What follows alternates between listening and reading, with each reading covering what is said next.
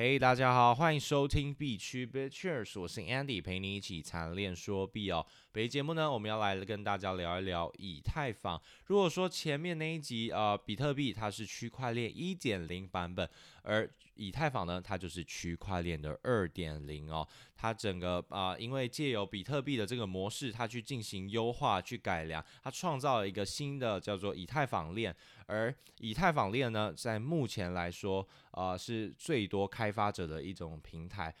怎么说呢？因为它提供了 DApp 开发者必要的模组化函式和工具，等于说给你一个 toolbox， 它给你一个工具箱，可以任你进行使用。但这有一个新名词要解释一下，叫做 DApp。什么是 DApp 呢？就是 Decentralized Application， 它就像是 A P P 一样，只不过是建立在、呃、去中心化的、呃、区块链的这个版本的 A P P 哦，所以应该蛮容易去理解的。而因为它给予这个工具箱，所以你降低了整个开发门槛和成本，让开发者可以用简单跟方便的模式下去创造 DApp， 然后主要的就只要在于说他要去想要如何用这些 DApp 进行去应用。而这边呢，它运行在以太坊的平台就需要一个东西叫做智能合约哦，这这边一个新形态的名词。为什么区块链 一点零 跟 二点零 主要的我觉得就差在这个新的模式叫做智能合约。智能合约就是 Smart Contract 啊，怎么说呢？我们可以先想象一下，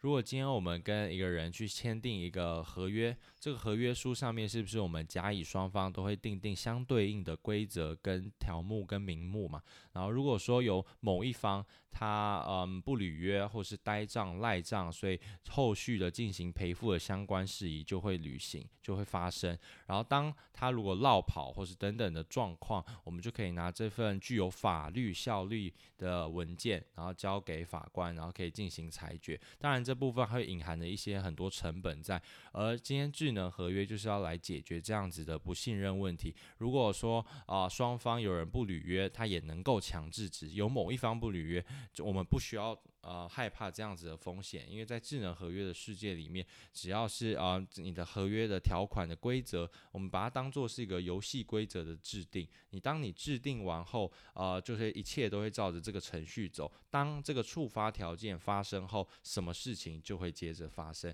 所以这都是嗯不会被篡改的，因为在区块链的世界里面有具有去中心化、不可篡改性，然后又透明的这种模式，所以说呢是相当的安全哦。紧接着我们来介绍一下智能合约的运作模式哦。呃，我用举例来说，我今天如果想去呃买一杯可乐好了，然后我就拿二十五块去，然后我去自动贩卖机进行投币，所以投币呢这个动作就是触发智能合约哦。当这个智能合约的呃触发条件启动了，那我后续会怎样？就是可乐调出，这就是智能合约的运作模式。我相信这样子大家可能会比较容易理解哦。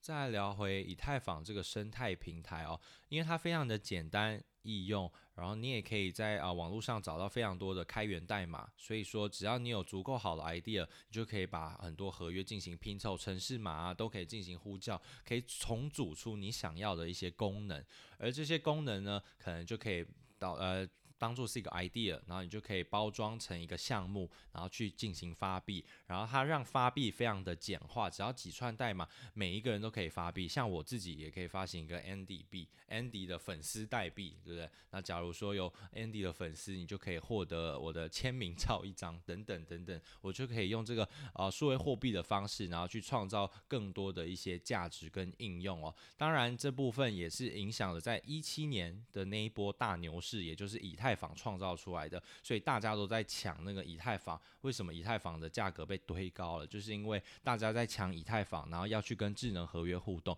因为它有一个新的名词叫做 I C O Initial Coin Offering， 它跟那个 I P O 上股票不太一样，它是用呃加密货币、数位货币去进行募资哦。通常项目方会怎么做呢？他们一般会先发布一个白皮书，一个漂漂亮亮的网站。白皮书就像论文一样，告诉你说要做怎样的产品，要解决什么样的痛点，然后再、嗯、发布他们的代币经济模型，因为它的重点就是要募资嘛。然后募资呢就是用 I C O 的方式，用 coin， 所以他创造了自己的虚拟货币，而这个货币呢呃，对于他们未来如果主网上线后可以创造出什么样的价值，他会可能先告诉你，然后再去进行募资。而募资的重点呢，他会请你，一般来说啦，当初 I C O 呢就是你把你的以太坊打到一个一个固定的地址里面，然后就像是跟智能合约进行互动。而跟智能合约互动呢，还有一个重点就是你要付取相对应的矿工费，就是在呃维护这个以太坊的这个生态里面，矿工是一个很重要的一环，他要帮你验证，他要去帮你运算啊等等的，这些服务都需要矿工来帮忙完成哦。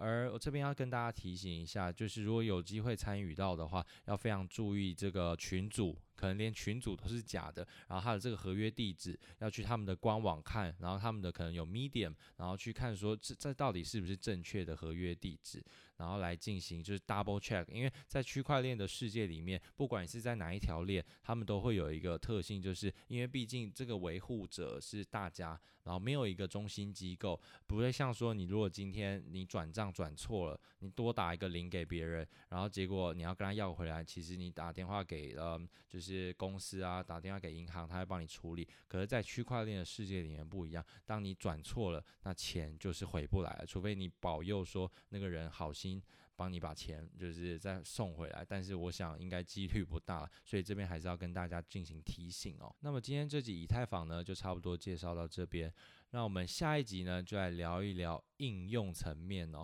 而我最喜欢的就是 DeFi Decentralized Finance、呃、去中心化金融，它到底能够为我们带来怎样的改变，或是我觉得它是能够影响到呃未来在银行的方面的发展，银行业务都有很大的几率被这个 DeFi所取代哦。那我们下一集再来聊吧，那今天就先这样咯，那我是 Andy， 我们下次见，拜拜。